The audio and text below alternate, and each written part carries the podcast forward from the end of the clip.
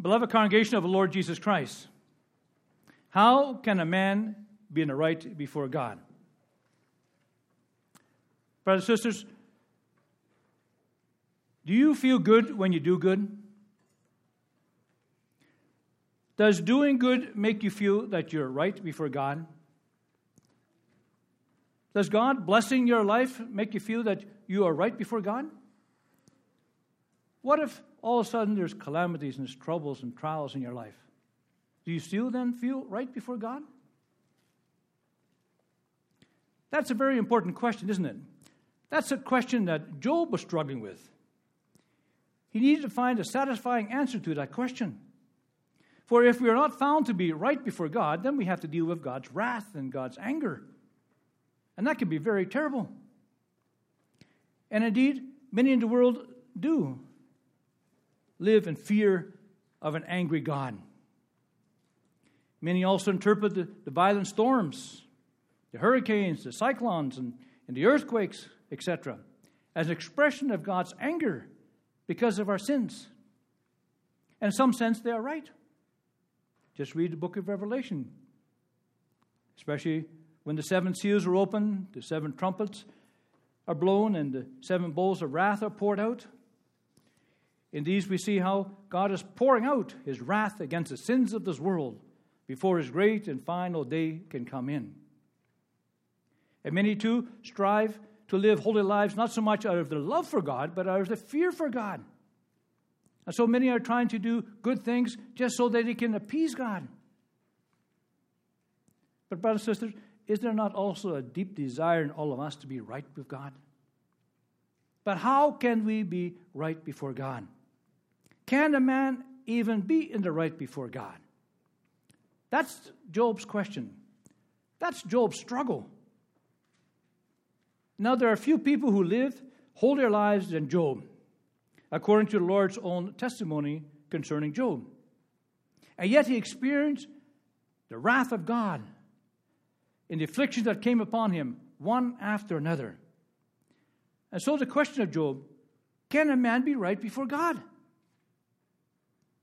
And you know, three and a half thousand years later, another brother struggled with that same question Can a man be right, be righteous before God? Yes, you may have guessed it Martin Luther. Although these two men lived in totally different times, one before the coming of Christ and one after the coming of Christ, and although these two men had at their disposal different resources, in fact, Job did not have before him the scriptures, while Martin Luther had the entire scriptures before him. Yet these two brothers, by the grace of God, came to the same conclusion that it's only through a mediator, or as Job calls him here an arbiter or an arbitrator, can we be right before God. And that, brothers and sisters, is the glorious message of the scriptures. That is the gospel of our Lord Jesus Christ, of God in, in our Lord Jesus Christ. And therefore, I may proclaim to you the word of God this afternoon. Righteousness is to be found only through a mediator. I will say two points. Why? Basically, because the works of man cannot save him. And secondly, who? Who can that mediator be? All right, Martin Luther, on October 31st, 1517, now over 500 years ago. He nailed the 95 Theses to the church door in Wittenberg. That was one of the greatest events in the history of church. There's not a true church of Jesus Christ that can deny the event of the Reformation. It still echoes throughout the ages. But Martin Luther was not busy with Reformation at that moment. When he nailed those 95 Theses on the church door, Martin Luther was announcing to the whole Roman world that he wanted a debate, a debate with him, a debate on this one basic question. A question that had been burning in the soul How can a man be right before God? Martin Luther struggled with that question because the Roman Catholic Church had given him a different answer that did not give him peace in his soul, mind, and body.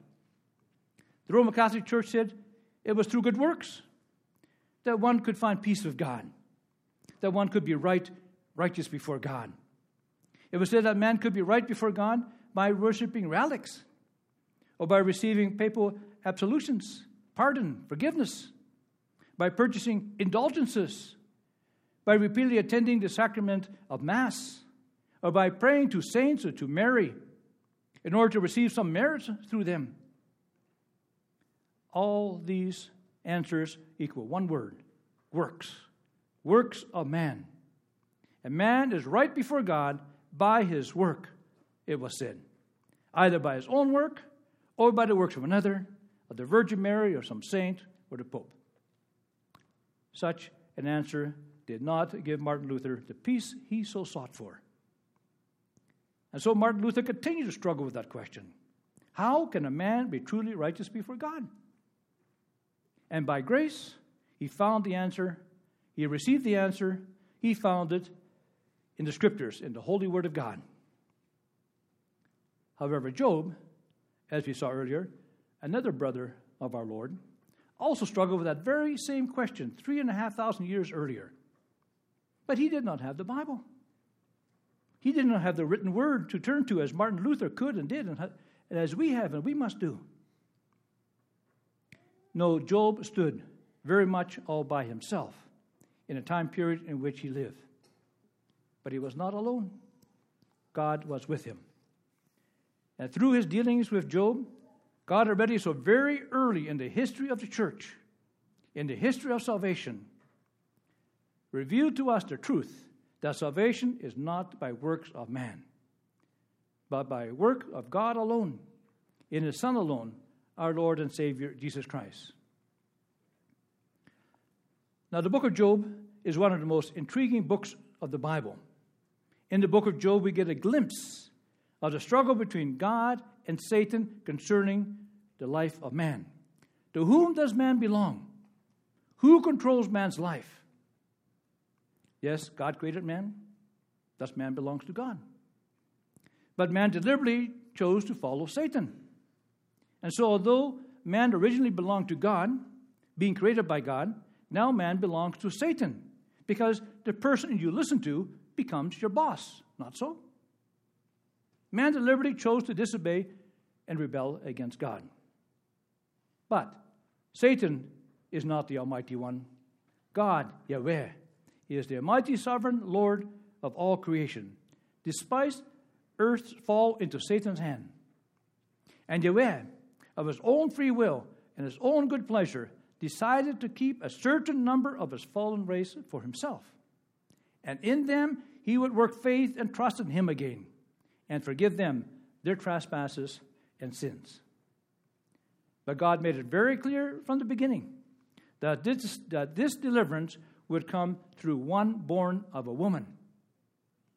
For he had forewarned man, if you eat from this tree of knowledge of good and evil, you shall surely die. And so this deliverance can only come through a payment, a payment that must involve a death of a true and righteous man, as Adam was before he fell into sin. So God exercised justice. So our God is a just God. Indeed, in the book of Job, we see how God and Satan struggled over the person of Job. God is gracious, and through this book gives us a glimpse of the cause of our misery. No, it's not God's fault, for man chose against God, but it's also not Satan's fault. No, man is the cause of his own misery, for he deliberately chose to follow Satan. And having done so, Satan can now do with man what he wills. Yes, but only up to a point. For above Satan stands the sovereign Lord. And he will not allow his children to suffer at Satan's hand beyond what they can bear. And he also gives them a way out while under trial. And the way out is by giving his children knowledge of himself, of his majesty, of his power, of his justice, and yes, also of his grace and mercy and love. Yes, the book of Job is all the more fascinating when we realize that Job lived in time not long after Abraham. Thus, Job did not have the Mosaic books of the Old Testament at his disposal, from which he could receive words of comfort and strength in his time of trial. He could not read the books of Moses, much less all the other books of the Old Testament and the New Testament, which we can enjoy so much today. Yet as the waves and billows of troubles flow over him, one after another in an increasing agony, he needs answers. He seeks answers. But where is he to find them? He doesn't have the Old and New Testament to turn to, as we may today. And then, brothers and sisters, we must also stand amazed at how much depth and insight God had given to Job of himself, of his majesty, of his power, of his grace and mercy, also of his justice, which Job believed with all his heart that God was indeed fair and right. Even though God had not yet given the written word, God worked marvelously in Job's heart, a strong faith in him, with that little information that had been passed down to him throughout the generations from fathers to sons. Think about it. Job lost everything all his livestock, all his servants, and then all his children. Last year, on November, one of our colleagues lost a son in a motorbike accident. About a month ago, also in the Winnipeg area, another son of young age, of 32, also died in a motorbike accident. That's one child that a parent needs to lose. It's devastating, horrible. And yet, here's Job with seven sons and three children all lose their lives at one time. Can you imagine having to go through something like that? Terrible tragedy. How devastating it must be for, for Job and his wife. But after all these unusual catastrophes, Job can still confess the Lord gave, and the Lord has taken away. Blessed be the name of the Lord. Would you be able to say that after such catastrophes? Job had the strength of faith that God gave him. Job believed God with all his heart. And he strove to, to live a righteous life before God. We too immediately receive a very good attestation about Job in the very first chapters of this book. There we read that Job was blameless and upright, one who feared God and turned away from evil. Job was even so conscientious of the fact that man was a sinner that he would even, after his children had a party the night before, rise up early in the morning and offer burnt offerings according to the number of them all. For Job said, It may be that my children have sinned and cursed God in their hearts. And when Satan came before God and disputed the well being of Job, the Lord gave this attestation about Job There is none like him on the earth, blameless and upright, who fears God and turns away from evil. Wow. Talk about a saint. Now, here you certainly will find one. If someone from the Roman Catholic Church was looking for a saint to pray to in order to receive some merits in order to get to heaven, then they should pray to Job. He would be a good one to pray to, for the Lord said of him, There's none like him on all the earth. However, Job would be the first person to say, Stop this nonsense, for I know I am a sinner. He even says in verse 20 of chapter 9, Though I am in the right, my own mouth would condemn me. Though I am blameless, he would prove me perverse. And verse 28 and following, Job says, I become afraid of all my sufferings, for I know that you will not hold me innocent. I shall be condemned if I wash myself with snow and, and cleanse my hands with lye. Yet you would plunge me into a pit, my own clothes would abhor me. Brothers, isn't it striking? God gives such a wonderful testimony about Job. With such a testimony, you would think that Job has really nothing to worry about. Job, too, loves the Lord. He strives to walk holy and godly as a person and as a family, family man. And yet, he does not have the peace with all the good works he does.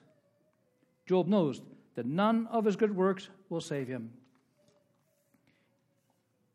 In fact, all the afflictions that came over him help him to realize that he remains a sinner, guilty before his Lord. And so he continues to struggle with how can a man be right before God?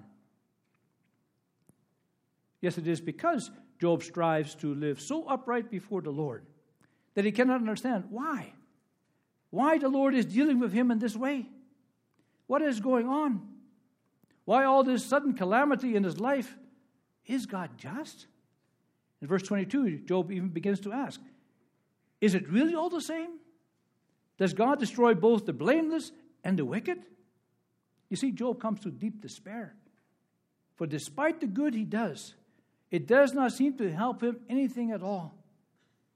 Through all this, Job comes to the realization that he's in need of a mediator. Outside of all the good that he does, his good works help him nothing. It seems like the Lord is rubbing his nose, as it were, literally in the dirt, so that it would become absolutely clear to Job that nothing in him or what he has done can save him. All his health, all his wealth cannot save him. Job needs a mediator outside of himself. Let us be honest, brothers and sisters. Don't we have that struggle at times too? That when we strive to live faithful and holy lives, don't we expect the Lord to bless us? And then when we have troubles in life, don't we get become a little bit confused? Would we not sometimes then ask a why question? Why, Lord? And then we have the three friends of Job who come to sit with Job and hope to, to give Job some comfort in his despair. But they too are at a loss. They know that Job is upright and an honest man. Therefore, they too cannot understand why this would happen to their friend, unless there is something in Job's life that they are not aware of. Ah, yes, that's what it must be. Job must have a secret life. You know, people can have secret lives, eh? Sometimes spouses have secrets from one another. Sometimes parents have secrets from the children, or children from the parents. But the Lord knows. Job must have a secret life. On the outside, he looks so pure and holy. But on the inside, he must be so crooked and wicked. That must be it. For surely God would not punish the upright and the blameless man, would he? This is the only logical conclusion that they can come to that Job must really be a sinner, and that of the worst kind. Bildad expresses this so piercingly when he says, Does God pervert justice? Or does the Almighty pervert the right? God is just, said Bildad. And that is why all this is happening to you, Job. Let's face it, Job. It can't be anything else. Your calamities has exposed your sins, your hidden sin the deep secrets of your heart. It can't be anything else. You are a sinner, Job, and you must be a sinner of the worst kind. You appear to be so righteous, but you're actually a hypocrite. God has seen your sins, Job. God is now exposing you for who you really are. Repent, Job, and surely God will bless you again. But Job answers, No, no, that cannot be true. I do not have any hidden sin in my life. I do not have any hidden sin in my heart. Yes, Job recognizes that he is a sinner, but not in the sense that God will now punish him for some hidden sin. Nothing has changed in Job's life with respect to being upright and blameless, that God should bless him in days gone by and now curse his life, as it were. Job cannot agree with Bildad's evaluation of his situation. He says that is not the case, and therefore there is no comfort in what Bildad says to him, even if there were some truth in their statement. For who is not without sin? Yet, what comfort would such a statement be to Job? Miserable comforters, that's what they are. They're the ones who have come in order to comfort Job. But instead of comforting him, they make matters a whole lot worse. They cannot give a solution to his troubles. The solution they gave him placed Job in even greater despair. That is why Job cries out, for he knows it is true, as Bildad says, God does punish the wicked. Job also knows it is true, God will bless those who turn to him with a repentant heart. Those who confess their sins, God will bless. But he's always lived an upright and blameless life before the Lord. Therefore, for what particular sin must he now confess? so that the Lord would again bless him? Job is at a loss. He's in great misery. Job cries out for an arbitrator. None of his deeds help him, none of his friends help him. And so we come to the second point who can that mediator be?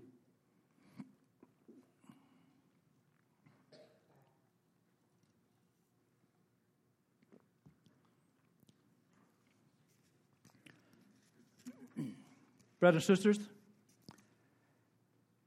think of yourself as having no knowledge of the written scriptures. Think of yourself as, as having no knowledge of the cross, no knowledge of the communion table.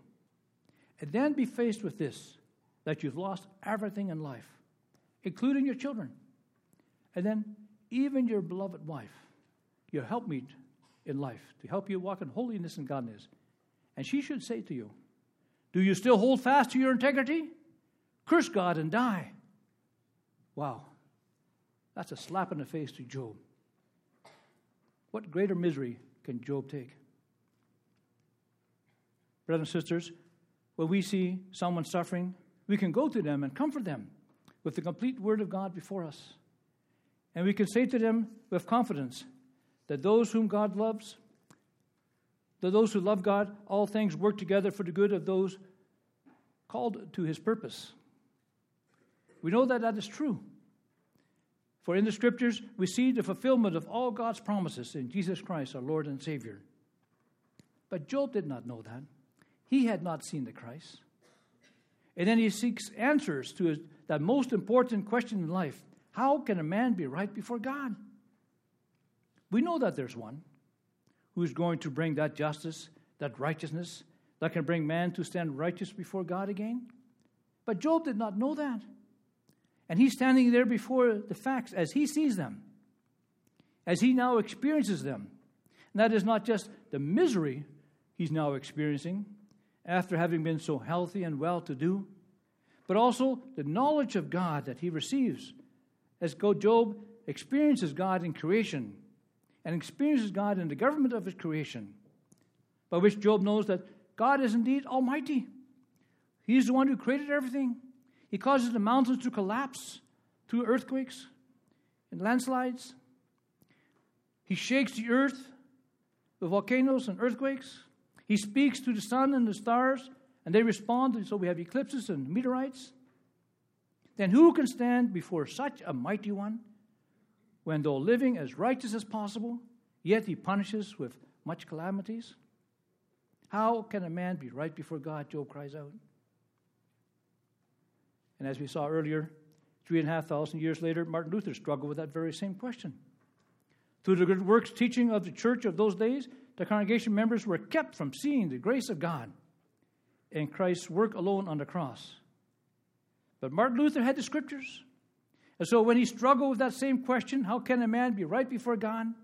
He could find the answer in the scriptures. And he found it in Romans 1, verse 17, where the Apostle Paul wrote, The righteous shall live by faith. And then in the following chapters of Romans, the Apostle Paul made it abundantly clear that righteousness is not by works of man in obedience to the law, but by faith in Jesus Christ, in, the, in Christ's work alone, on the cross alone. Yet we saw too that Job too had faith. Job believed in God. He had faith in God. A God of might, a God of power, a God of justice, a God who does as he pleases, a God whom you cannot call to account, who does not have to give account to anyone. Bildad had tried to convince Job, You must be an awful sinner, Job, and your children too must have been awful sinners. But Job responded very clearly, No, no, that is not true. That cannot be true. But he still has that question how can a man be right before God? Who can plead his cause? Who can look into Job's heart and know what really lives there in his heart? Job defends himself in the charges made against him by his friends. For Job was convinced that although he is a sinner like everyone else, yet he has not committed any gross and deliberate sin against God that he should now be punished in such bitter ways. Who is there to deliver him? You see, a sense of hopelessness overwhelms him. For the very one, God, who is able to defend him, is the very one who has allowed all these catastrophes to come upon him. Who then can he turn to? Who is he, Job, to call God to account? God is God. God is the creator. And man is man, a mere creature of God's creation. Job says in verse 32 For he is not a man as I am, that I might answer him, that we should come to trial together. Therefore, Job yearns for a mediator, desperately wishes that there was an arbitrator. I'm sure students in the catechism class knows what a mediator is. Mediator is a go-between, someone who stands between two opposing parties and, and brings them together again, bringing peace through reconciliation. Job yearns for someone like that. Job yearns for such a one who lays a hand on him and lays a hand on God and brings them into a relationship with God again, stand righteous before him. Later in Job 19, Job's thoughts develop to the point that he can confess that there's no Redeemer other than God Himself. He then places his complete faith and trust in God as the one and only who, in the end, will need to redeem him from all his troubles, for there is none other. And so in Job 19, he declares in full confidence and trust I know that my Redeemer lives, and that at last he will stand upon this earth. And after my skin has been destroyed and my flesh, yet in my flesh I shall see God, whom I shall see for myself, and my eyes shall behold him, and not another. My heart faints within me. But Job does not know what we know today about how God will go about redeeming his people. Yet Job yearns for a mediator who has sufficient credentials so that he could put one hand on the one party man and the other hand on the other party God, and so draw them together again, God and man. Thus, the mediator must be someone who is more than a man, more than one who walks upon the earth, someone who is both man and God. Now, from where would Job have received some sense that one day there would be a mediator walking upon the earth? He would have received that from what his fathers told him as we read in Job 8, verse 8. Consider what the fathers have searched out. And so, as the promise of paradise was passed down through the generations, he could have known then that the Redeemer would be born of a woman. And so, he would indeed be a man. But how could Job know that he would be at the same time true God? So that that mediator, so he would be that mediator that Job so longs for? Job could not have known that. He only knows that a mediator is necessary, someone who can lay a hand on him and on God, and so restore peace between him and God again. But, brothers and sisters, what Job longed for, what Job could not yet see, we, by the grace and mercy of God, know and see. God, God brought back the church to focus on his only Son, our Lord and Savior Jesus Christ as the only mediator for our sins, as the only means of redemption and peace, as the only way we can stand right before God. Peace is only brought about in the one great deed done by Him, who alone is true God and true man. Our Lord Jesus Christ, as He hung on the cross as God and as man. It is by the power of His Godhead He could pay in His human nature the wrath of God against our sins, and so bring about peace through the cross between God and man. Our Lord Jesus Christ is the only one who could lay a hand on God and say to the Father, Father, these are the ones for whom I have died. Glorify them with the glory that I had with you before the foundation of the world. And he can lay his other hand on us, on you and me, and say to us, Come into the inheritance of your heavenly Father which I have prepared for you through my death on the cross. For although your sins were like crimson, I have made them as white as snow, so that your heavenly Father no longer sees them anymore. Yes, through me, you have received access to your heavenly Father. Indeed, righteousness is only to be found in the one and only mediator, Jesus Christ.